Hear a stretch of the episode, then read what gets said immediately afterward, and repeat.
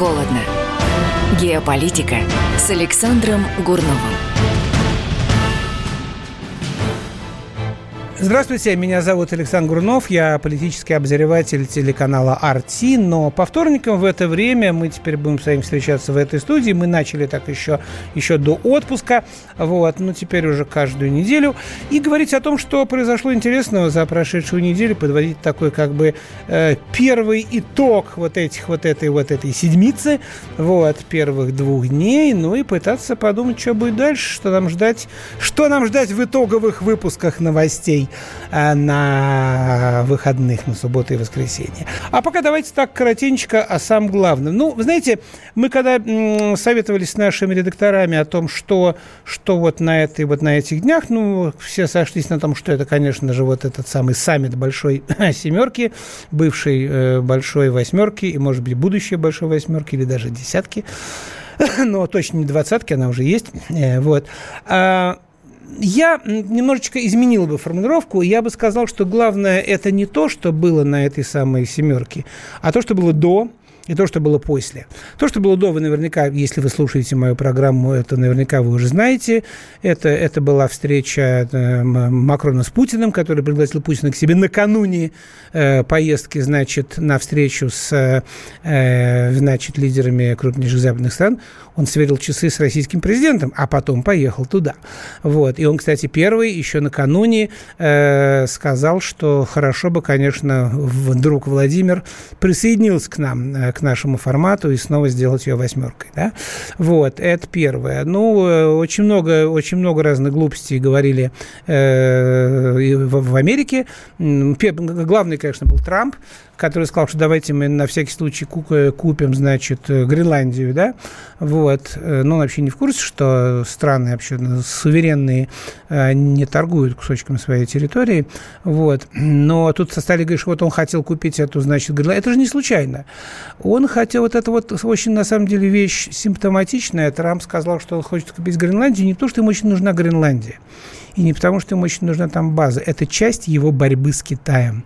Дело в том, что если вы посмотрите э, посмотрите внимательно на э, экономическую карту этого, этого самого большого в мире острова северного, то вы э, поймете, что э, все шахты практически китайские, что денег туда вложено китайских больше в разы, чем американских. И Гренландия, по сути, сегодня является китайской. А Гренландия, э, кстати, и вот это уже правда, что, что говорил Трамп, это не только экономика, не только, значит, полезный ископаемый, но это Северный морской путь.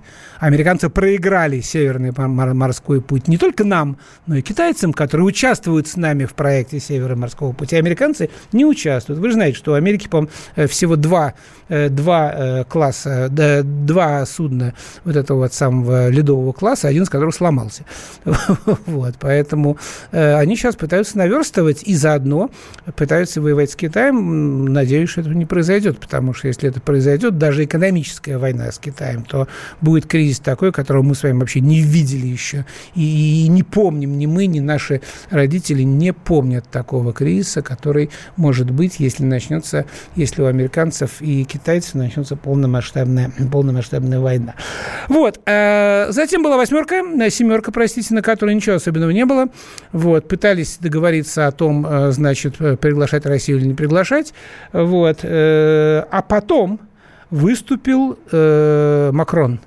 И Макрон сказал о том, о чем ваш покорный слуга говорит уже несколько лет, что наступает полный крах капитализма, полный закат владычества капитализма в мире – западная модель, модель, модель рыночная западная модель, западная либеральная модель, западная демократическая модель перестают работать. Он немножко робко так об этом говорил до и во время, но буквально сегодня, если я не ошибаюсь, да, или вчера, не помню что точно, вот, он э, у себя во Франции сказал об этом во всеуслышание. Ну, э, что можно сказать? Во-первых, это действительно так – это действительно так, и налицо, налицо все признаки Хотя, хотя упадок Запада, конечно, это медленный процесс, он будет продолжаться, продолжаться лет 400, идти он будет не по прямой, все зависит от роста силы других э, цивилизаций, вот, э, с какой скоростью будут расти другие, с такой скоростью будет, будет падать западная цивилизация, вот, э, ну, а примеры, примеры я, очень, я, я многократно приводил их в разных эфирах и в разных своих программах, ну, например, э, американцы, в общем, победили Ирак, помните, это война с Ираком, да, вот. А знаете ли вы, что американцы для, того, чтобы добиться победы над Ираком, использовали половину своих вооруженных сил? Они только стратегические ядерные силы не использовали. Половину, чтобы победить Ирак. Ну, как вы думаете, сколько им понадобится вооруженных сил и смогут ли они обойтись без ядерных стратегических ракет, чтобы победить какую-то страну ну, с более э, внятной, скажем так, военной программой, чем у Ирака? Вот, вот задумайтесь, да, о мощи, о мощи Запада, да.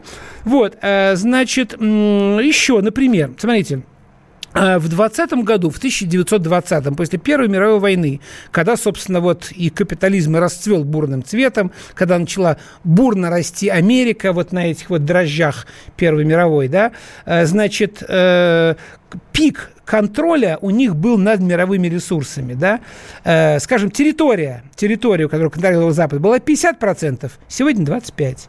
Население, контроль, подконтрольное Западу, было 48%, сегодня 10%. Экономика составляла 70%, сегодня меньше 30, 20, 29,7, по-моему, на начало года, да. Солдат, сухопутных солдат было 45% мировой, мировой армии под ружьем ну, на Западе, сегодня 10%. Понимаете? Поэтому все это налицо. И э, парадокс заключается в том, что вот эти вот революции, и в том числе либеральные революции, не исключение, они пожирают собственных детей. Смотрите, принятие незападными обществами западных демократических институтов – то есть, когда вот, да, вот они говорят, вот да, давайте на Украине пусть будет как у нас. Да, хорошо. Давайте в Польше будет как у нас. Все говорят, да, да, хорошо. Но это приводит к власти антизападников, приводит к власти националистов, фашистов, там, в, случае с Украиной бандеровцев. И Запад начинает пытаться влиять на результаты выборов, потому что он уже видит, что если он не будет пытаться влиять на результаты выборов в тех странах, которые он пытается контролировать, то к власти придут не те, кого он хочет посадить, защищать так называемую э, западную демократию по американскому, по американскому образцу. Понимаете? И, кроме того, есть еще одна штука, да, что...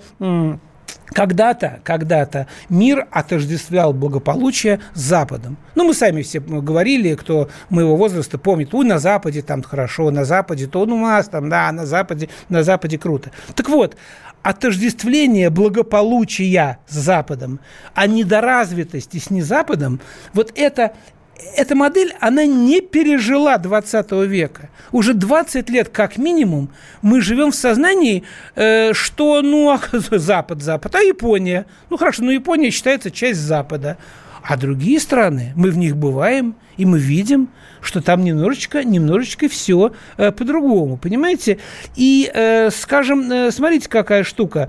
Э, ведь э, вот эти вот э, страны, не западные страны, в том числе, э, в том числе страны там Китай, например, да, и так далее, они отождествляют, они отождествляют свои экономические успехи, экономические успехи, да, э, не только э, чисто свои, там, тем, что они усердно трудятся, да, а они считают, что азиаты, например, да, что их успех объясня, а, объясняется их культурой, в частности, коллективизмом вместо индивидуализма, да, и мир – в разных странах люди уже пытаются копировать эту модель азиатскую. Они уже пытаются сказать, а, а как, надо, надо как-то посмотреть, как у них, потому что у них они, они просто, что называется, прут, да, пока мы тут немножечко буксуем. Там мы пытаемся сделать Америку снова великой, То есть это типа, типа, типа там назад в будущее, да?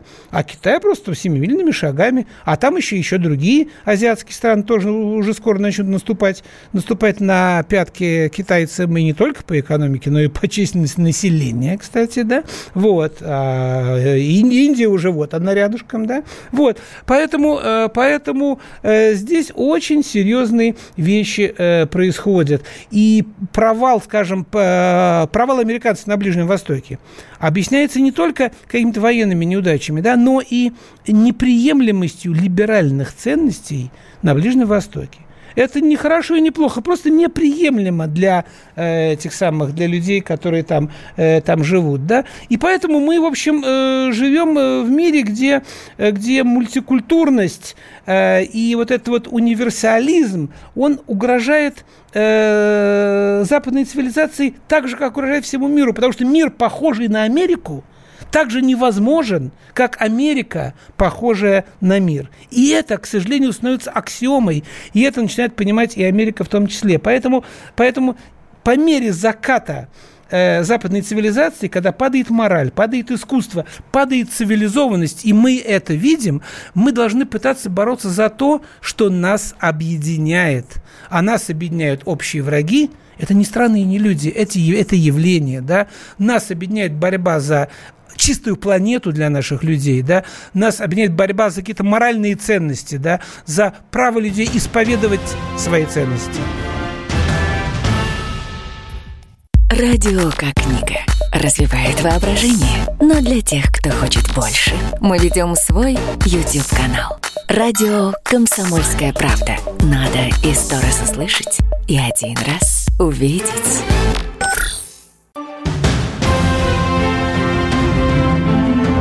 Горячо, холодно. И снова добрый вечер. Это снова Александр Гурнов в студии «Комсомольской правды». Э, мы продолжаем говорить о новостях, событиях и тенденциях этой недели. Э, только что, э, как я попытался ну, как немножко собрать вместе с вами вместе свои мысли после того, как услышал от Макрона признание в том, что капитализму скоро кирдык, как говорил герой э, известного нашего фильма, да. А пока э, еще несколько соображений. Значит, смотрите, э, на прошедшей неделе, на этой неделе, вообще вот все эти дни в очередной раз начали почему-то очень активно обсуждать э, этого самого Зеленского. Вот он там парад принял, что-то он там сказал, что-то он сказал так, что-то он сказал не так. Э, вот, если, если кто забыл, то Зеленский – это человек, который играет роль президента Украины. Э, я не оговорился, он именно играет роль. Э, потому что, скажем, там Путин, он и всякие прочие люди, Трамп, там, не знаю, Макрон, они исполняют обязанности президента своей страны. Зеленский, он играет роль президента своей страны, потому что он не только не исполняет свои обязанности – если кто со мной не согласен, возьмите Конституцию Украины, там прописаны обязанности президента. Очень интересное чтение. Вот не буду вас утомлять цитатами, она передо мной лежит, просто я себе выписал. Просто посмотрите, Конституция Украины, обязанности. Вот он их не исполняет, ну просто, ну, ну ни разу.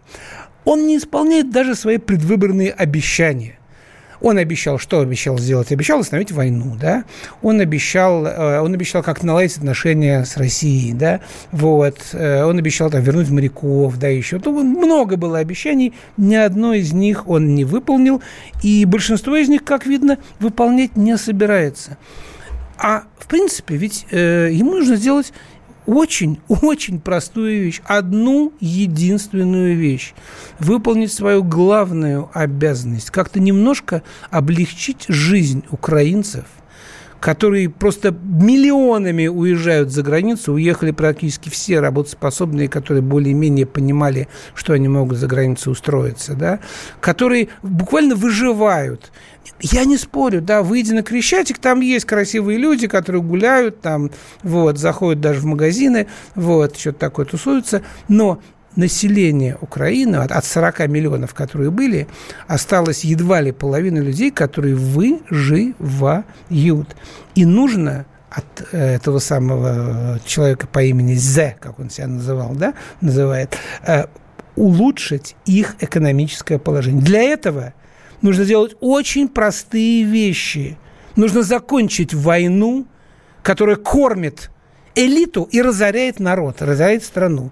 И второе – нужно наладить отношения с Россией хотя бы чуть-чуть, потому что только на пути отношений с Россией лежит, лежит э, дорога к улучшению экономического положения страны. Э, если я не ошибаюсь, когда Украина заявила, что все, мы там не будем сотрудничать с Россией, там русский язык, все, до свидания, да, вот, они, они по-моему, одномоментно потеряли что-то такое чуть ли не, не, не 10 миллиардов э, евро, да, или даже больше. Вот я не помню, это, я, у меня не очень хорошо с цифрами, но тем не менее, понимаете? Вот и все, что нужно сделать. Три простые вещи, которые он к тому же обещал и делать не собирается. А что касается обмена пленными, которые вот тут уже вот трендят уже 33 на 33 там и так далее, это простой популизм. Во-первых, он пленным меняется не с Донбассом, а с Россией, да? То есть то, то, то, те граждане, которые в России сидят в тюрьме, граждане Украины, осужденные за какие-то там преступления, или находятся там под следствием, готовятся сесть в тюрьму, да, он собирается обменять на каких-то российских граждан, которые сидят в тюрьме, значит, в тюрьме в Америке, да? Вот. Но это такой же популизм, как и там сколько там, 11 уголовных дел на Порошенко. Он возбудил 11 уголовных дел на Порошенко. Да, да, замечательно. Порошенко продолжает кататься по всему свету. Порошенко продолжает пользоваться своими деньгами. Порошенко делает все, что ему угодно. Он никуда не собирается бежать, ни от кого скрываться. Он довольно комфортно себя чувствует. А это значит, что есть какие-то договоренности, которые выполняются. Больше того, Порошенко не теряет своих союзников, людей, на которых он э, понимает, что он может опереться вот, если что, да, то есть под ним, под ним не рубят сучья, понимаете, под этим самым Порошенко. Все, все хорошо, все нормально. А что касается об, а, этого самого э, обмена, э, вы же обратите внимание, что он собирается менять там 33 на 33, но Кирилл Вышинский, наш коллега, который сидит в украинской тюрьме просто за то, что он был главным редактором, э, значит, э, представительства э, а, агентства э, «Россия сегодня», э, это бывшая АПН, бывшая там РИА Новости, да, э, на Украине. Ну как можно посадить в тюрьму человека, журналист, за то, что он выполняет свои просто прямые журналистские обязанности? Ну, это, это, это, это называется взять человека в заложники, понимаете? И когда говорят, а вот почему не поменяют... Ну, как можно Вышинского сравнивать с этим самым Сенцовым? Режиссер Сенцов, сейчас, знаете, такая... Вот все повторяют, режиссер Сенцов. Вы знаете хоть один фильм, который он снял? Вы знаете, нет? Я знаю. Фильм называется «Гаммер». Фильм один. Снят на мобильный телефон. Посмотрите его в интернете. Это полный трэш. Ваша, ваша дочка э, десятилетняя лучше снимает кино про то, как мама с папой отдыхали на юге, вот, или там про то, как они с приятелем ходили э, в этот самый, в какой-нибудь клуб там, да, чем снял этот самый Сенцов. Он там якобы был лауреатом какого-то фестиваля в каком-то Актюбинске. Ну, замечательно, ну, это не делает, это не делает, значит, чести фестивалю в Актюбинске. Вот, но тем не менее. Вот арестовали-то его не за то, что он снял фильм. Нет, арестовали его за то, что он э, готовил теракты, теракты против, э, против России. Вот. И у него дома нашли там кучу всякого оружия, там взрывчатки и так далее, и так далее. Я, честно говоря, не очень знаком с этим уголовным делом, не буду вдаваться в подробности, но я знаю, что осужден по статье подготовка э, террористического акта и чуть ли не, не осуществление. Да? Вот. А, а, а этого самого Вышинского – у Вышинского вообще статьи нету. Типа он там, ты, ты, вы не любите украинский пролетариат. Да, я не люблю пролетариат, да. И в том числе украинский. И что дальше? В тюрьму? Ну, извините, это, это отдает уже, это, это Булгаков, да. И тот такого не додумался. Хорошо. А, значит, поэтому, э, значит, э, что... А, вот знаете, я еще хотел вот что сказать. Э, вот очень интересное у меня было наблюдение. Я сейчас отдыхал, отдыхал, значит, в, в, в, в Э, в Испании.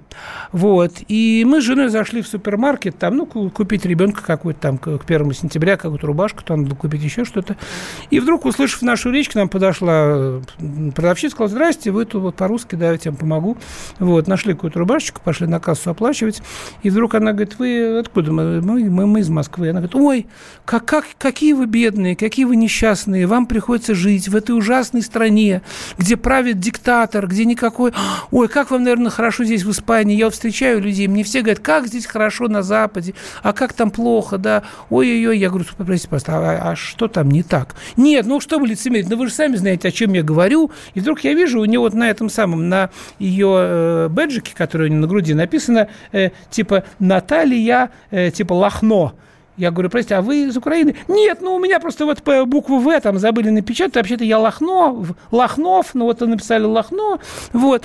И знаете, и она продолжала, вот, э, знаете, глядя нам в глаза такими э, глазами, как у Бэмби, такими влажными, рассказывать о том, как плохо в России, что она бывает два раза в год, э, ездит туда на родину, как там ужасно, как там все мальчики пошли в, так, в таксисты, все, кто, значит, не снаркоманился и не спился, как они там все ужасно себя чувствуют и так далее, и так далее, и так далее. И я понял, что, вы знаете, эта самая гражданка напомнила мне вот девочку, которую бросил парень, и вообще она никому не нужна. И та, она приходит там в компанию таких же, как она девочка, говорит, выпивает водки, говорит, все мужики сволочи.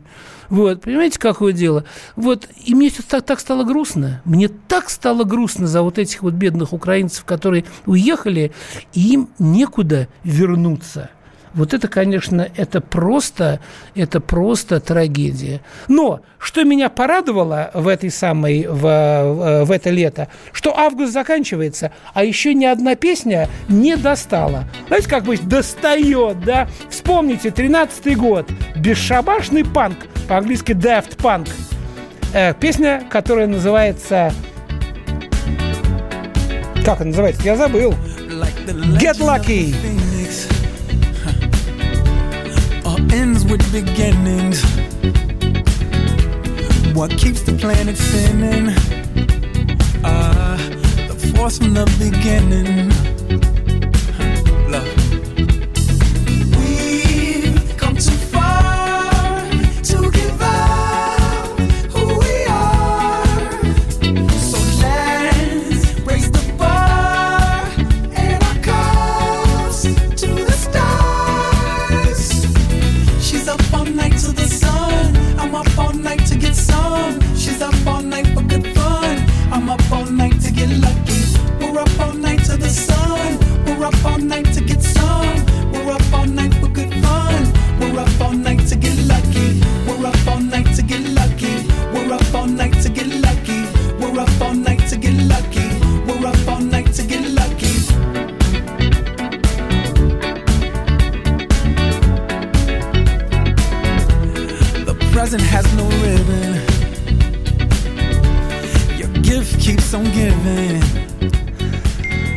Я вспоминаю, как же она достала в тринадцатом году в августе. Я тоже был в отпуске. Из, каждого, из каждого холодильника звучал этот самый Get Lucky. Хотя песенка, в принципе, неплохая. Мы встретимся через несколько минут после новостей.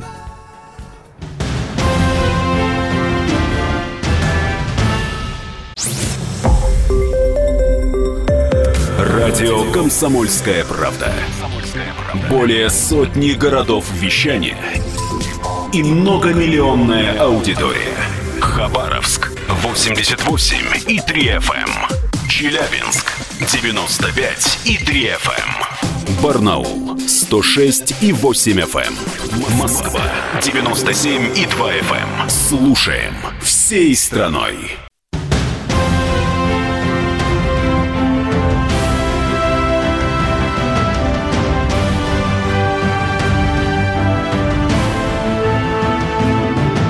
Горячо, холодно. Геополитика с Александром Гурновым.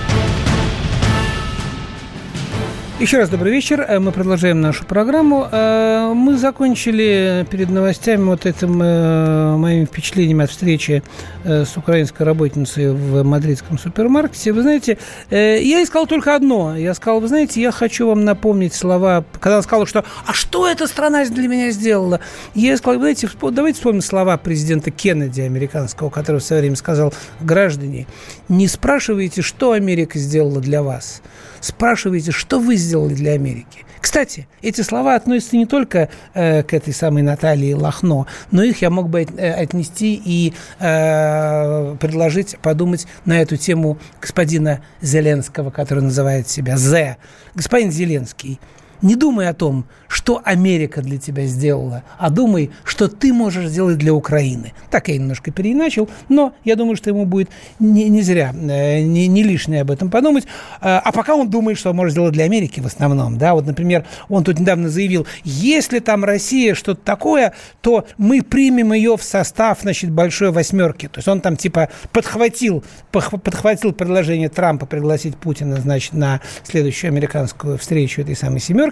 Вот, и значит, тот пытается бежать впереди паровоза, хотя никто толком еще не звал, вот, и э, думаю, что, скорее всего, э, Путин не поедет, по крайней мере, на тех условиях, которые сегодня могут ему предложить. Но это посмотрим, об этом рано говорить.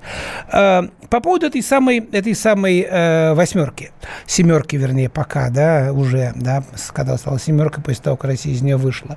Кто это такая большая семерка?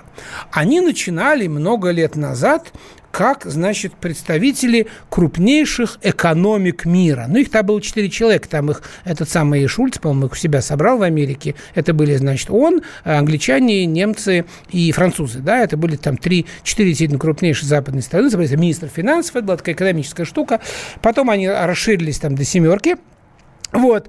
И когда вдруг люди поняли, что это уже совсем не крупнейшие экономики мира, да, как-то так вот, они сказали, ну, мы там, мы крупнейшие демократии, там, типа мира, да, мы вот типа демократии. И они тогда, кстати, и пригласили Россию, потому что они считали, что в России, поскольку там коммунизм, значит, закончился, теперь тоже будет демократия, да. Вот. Но, э, простите, пожалуйста, если вы действительно большая восьмерка, если вы, представ... если вы собираетесь представителей крупнейших демократических стран, да, демократических стран, да, то где Голландия, там, где Швеция, там, где Дания, я не знаю, да? Где они? Это что, не демократии, что ли, господа? Или демократия только во Франции, где из этих самых, из э, водометов, водометов расстреливают людей, которые, которые выходят отстаивать свои права на улице, да? А значит, а Голландия – это не демократия, да? Ну, ладно, хорошо, это значит вам, э, вам решать. А что касается крупнейших экономик, если крупнейшие экономики, что там делает и этот э, Канада, скажите, пожалуйста? Что там делает Италия, которая стоит, по в очереди на место, на место в Греции, да, вот э, следующее, чуть ли не следующее в очереди за дефолтом, да, у которой, у которой экономика вообще рассыпает. Сейчас они, кстати, более-менее вроде бы так они что-то начали выкарабкиваться, но там пару лет назад они, они просто стояли одной ногой на краю пропасти, за, даже за краем одной ногой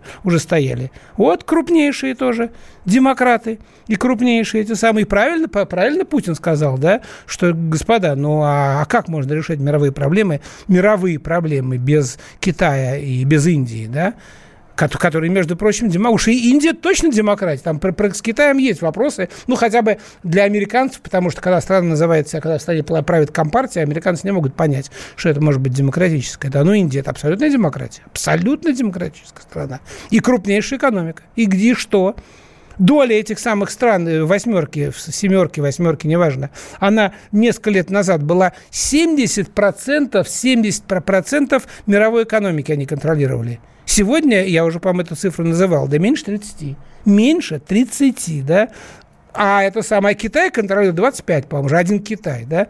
Ну так и что? И где эта семерка, где эти крупнейшие, крупнейшие все демократии? Вот, поэтому, что касается поездки и участия вообще нас, то, кстати, вы знаете, сегодня, сегодня по-моему, на авиасалоне «Макс» э, подошли, подошли к Пескову. Давайте послушаем. Он очень хорошо сказал об этом. Давайте послушаем цитату. Участие в «семерке», снова перерождение ее в «восьмерку» не является самоцелью для нашей страны. Потому что если речь идет об обсуждении крупных вопросов глобальной экономики или глобальной политики, сейчас невозможно это делать только в формате тех стран, которые и составляют «семерку». Там не представлены другие крупнейшие государства. И с этой точки зрения формат двадцатки, например, является более предпочтительным. Э, абсолютно согласен. Абсолютно согласен, потому что если делать сейчас десятку, то есть Россия, Китай, Индия, а Бразилия скажет, а мы что, да? Мы, мы, мы тоже, извините, э, покрупнее этой самой и, и, Италии, вот, с Канадой вместе взятых, или, по крайней мере, по перспективам, да? А приглашение Путина, оно ведь не для того, чтобы э, сделать восьмерку, не восьмерку и так далее. Оно преследует две цели – и главное из этих целей – это, опять же, борьба с Китаем. Потому что «семерка» превратилась в шесть против одного. Шестерка против Трампа, против Америки, которая э, которая абсолютно э, ведет себя сегодня по-ковбойски. Ну, они, они так строят свою, э, свою политику всегда. Все продается. Все, что можно купить, начиная с Гренландии вот, и кончая, там, не знаю, э, украинским правительством, должно быть куплено. Вот. И поэтому они, во-первых, там против... и в этом противостоянии э, Трампу нужен Путин, потому что он верит, что они с Путиным оба лидера сверхдержав, и что они смогут вместе, договорившись, обуздать эту самую Европу, которая слишком много стала себе позволять, и из вассалов снова постепенно превращается, хочет превратиться как минимум в полноправных партнеров. А с другой стороны, все вместе, все семеро, они понимают, что у них впереди противостояние с Китаем – в союз с которым они в объятия Китая толкнули сами фактически Россию. И вот сегодня китайско-российский союз, особенно если он будет оформлен, да, если он будет оформлен, то э, семерки точно не выстоять точно не выстоит. Поэтому перед Россией сегодня стоит очень серьезный выбор. Очень серьезный. Вернуться э, в, туда, вот, в Европу, вернуться в эту самую семерку капиталистических стран и пытаться как-то там выстраивать свое будущее или остаться с Китаем. И в случае, если будет крупнейший конфликт экономический, а если будет экономическая война, настоящая экономическая война, то мало не покажется. То будет кризис, ну, невероятный, да? Вот. А уж если будет э, там настоящая горячая война Америки с Китаем, это тем более. России нужно понять, на чьей она стороне. Потому что на чьей она будет стороне, того и будет победа. Но мы хотим победить в союзе с китайцами или мы хотим победить в союзе э, с э, Европой. С тем самым капитализмом, которого, который сегодня начали хоронить сами его лидеры. Э, возвращаюсь к началу программы, к выступлению Макрона, который заявил о том, что капитализм несостоятелен и, ну, там, грубо говоря, умирает. Да? Вот вот нам нужно решить. Да? Э, наш телефон 8 800 200 9702. Напоминаю, WhatsApp 967 209 702, Viber 967 209 702. Звоните, пишите, э, если у вас, если у вас есть мысли по этому поводу, э, все-таки куда и как нам комфортнее, и как бы вы поступили, если президентом были вы, или если Путин с вами посоветовался, звоните, пишите, мы, э, мы, обязательно, мы обязательно, вас, обязательно вас выслушаем. Ну, а я пока, а я пока хочу сказать еще несколько слов про в сегодняшнюю встречу Путина и Эрдогана, ну, это, конечно, очень серьезно. И да, даже не сама встреча, а то, что подумайте, ведь за последние там 5-6 лет э, Путин с Эрдоганом встречались уже раз 30, по-моему. Это невероятно. Это руководитель страны НАТО. Это страна, извините, которая сбила наш самолет несколько лет назад, да? И несмотря на это, у нас продолжаются отношения, налаживаются, налаживается стратегическое сотрудничество, в том числе и в Сирии, да, э, не потому ли, что Эрдоган еще раньше, чем Макрон, ну, просто он может быть осторожнее, чем Макрон, но он понял, что скоро как говорил Данил Багров, кирдык вашей Америки, да? И поэтому он купил С-400, несмотря на санкции, это самые американские, и они говорят, а мы теперь не будем вам самолеты. И поэтому он сегодня интересовался нашими самолетами, вот, и сказал, что ну хорошо, Америка нам, давайте я куплю ваши самолеты. Посмотрите, куда катится мир. Мы собираемся продавать стране НАТО стратегическое фактически вооружение – ну, понятно, у нас есть уже С-500, но С-400 это, – это система, которая продолжает стоять на вооружении. Это очень серьезная вещь. Вот Артем мне пишет, мир впадает в безумие или может выздороветь. Я бы не назвал это безумием. Я бы назвал это, это просто сменой, сменой таких вот цивилизационных формаций. Вместо, вместо границ политических, вместо границ идеологических на первое место выходят границы цивилизационные западная цивилизация как гегемон прекращает э, свою, деятельность, да, а кто будет следующим? Может быть, следующим будет мусульманская цивилизация, лидером которой претендует стать Турция, кстати. А может, а, а может быть и наша православная цивилизация. Посмотрим. Посмотрим, что будет. Но, по крайней мере, то, что Россия в этом новом миропорядке будет играть одну из ключевых, если не ключевую роль, это абсолютно очевидно. А уж насколько решающей будет наша роль, зависит от нас с вами, потому что экономика в том числе, не только военная мощь, без которой с Америкой невозможно разговаривать, но и экономическая мощь играет огромное значение в распределении мест вокруг вот этого вот мирового пирога. Да, американцы с нами считаются, потому что мы равны им по военной мощи, а где-то даже превосходим. Но когда садится за стол, кто где сядет, господа, надо работать. Если будем работать, то у нас будет достойное место за этим столом. Ну что ж, давайте еще раз прервемся и встретимся еще раз через пару минут.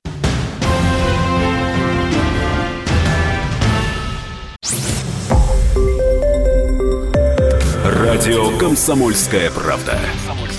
Более сотни городов вещания и многомиллионная аудитория. Киров 88 и 3 FM. Ижевск 107 и 6 FM. Эм. Новосибирск 98 и 3 FM. Эм. Москва 97 и 2 FM. Эм. Слушаем всей страной.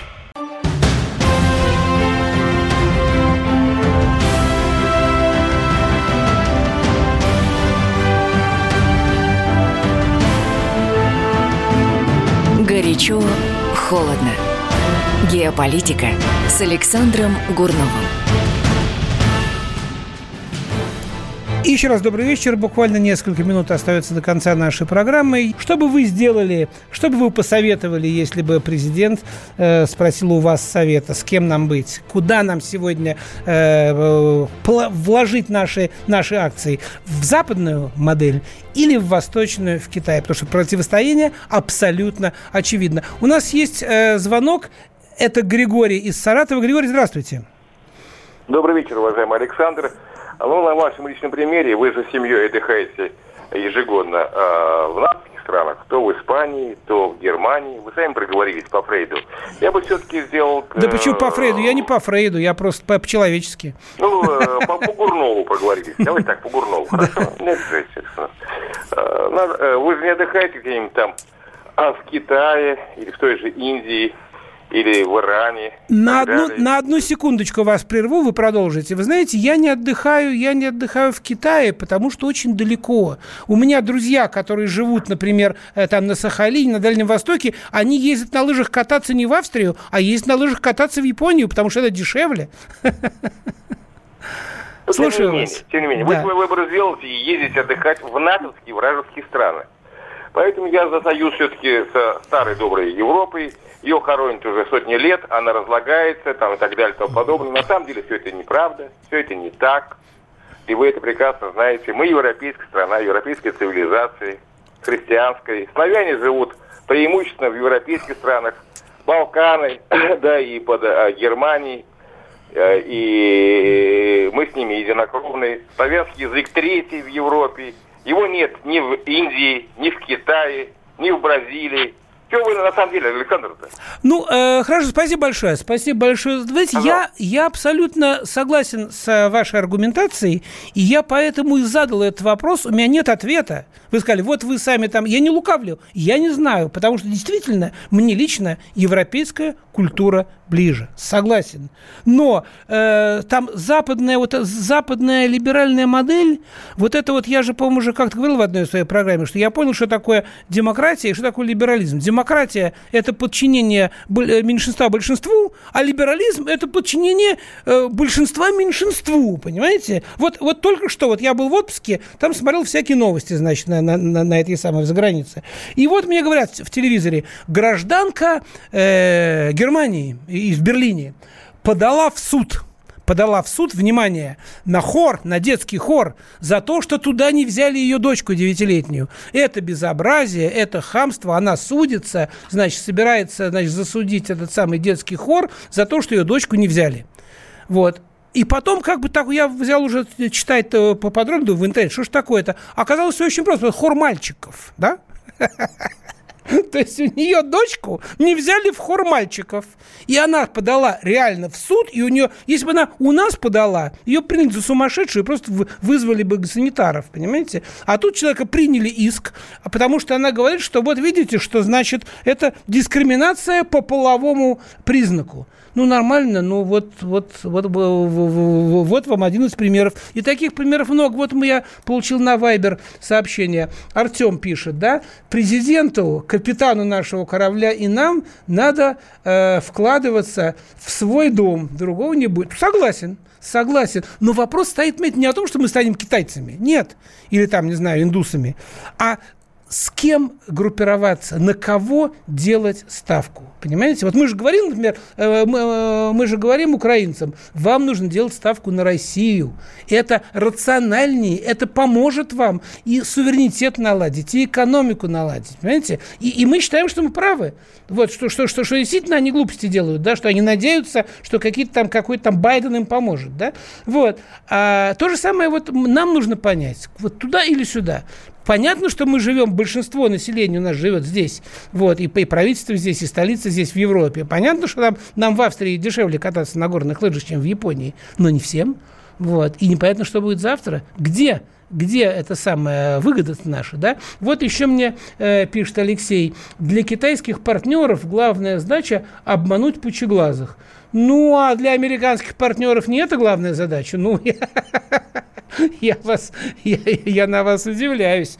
Вот. Если бы мы могли кого-нибудь обмануть, тоже было бы неплохо. Но пока не очень получается. Хотя, может быть, может быть, вот именно вот это вот наше вот наше желание играть по-честному, оно, может, нам и мешает. Я не знаю.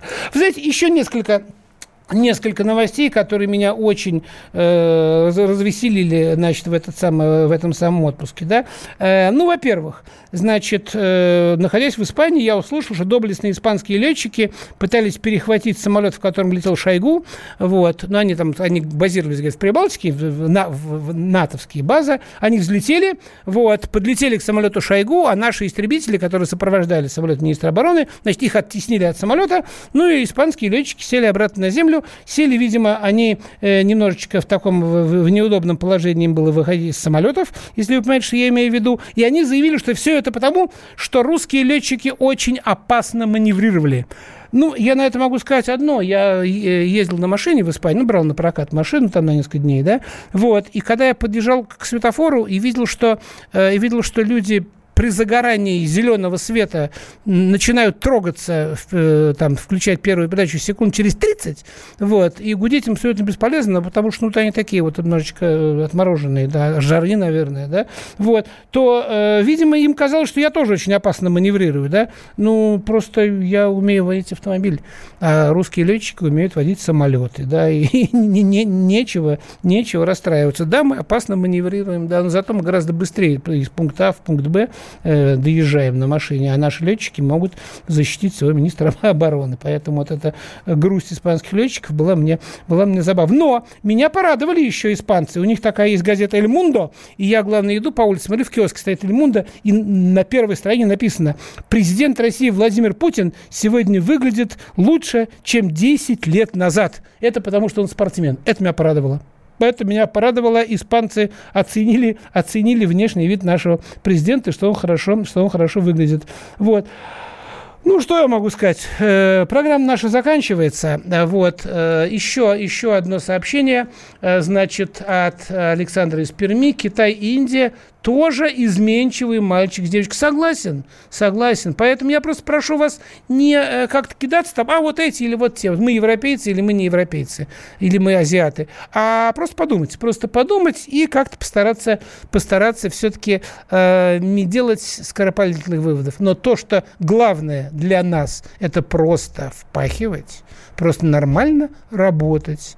Тогда все будет лучше, и тогда они сами придут с нами заключать союз. Меня зовут Александр Гурнов, я политический обозреватель э, телеканала «Арти». Прощаюсь с вами до следующего вторника. Счастливо! Горячо, холодно.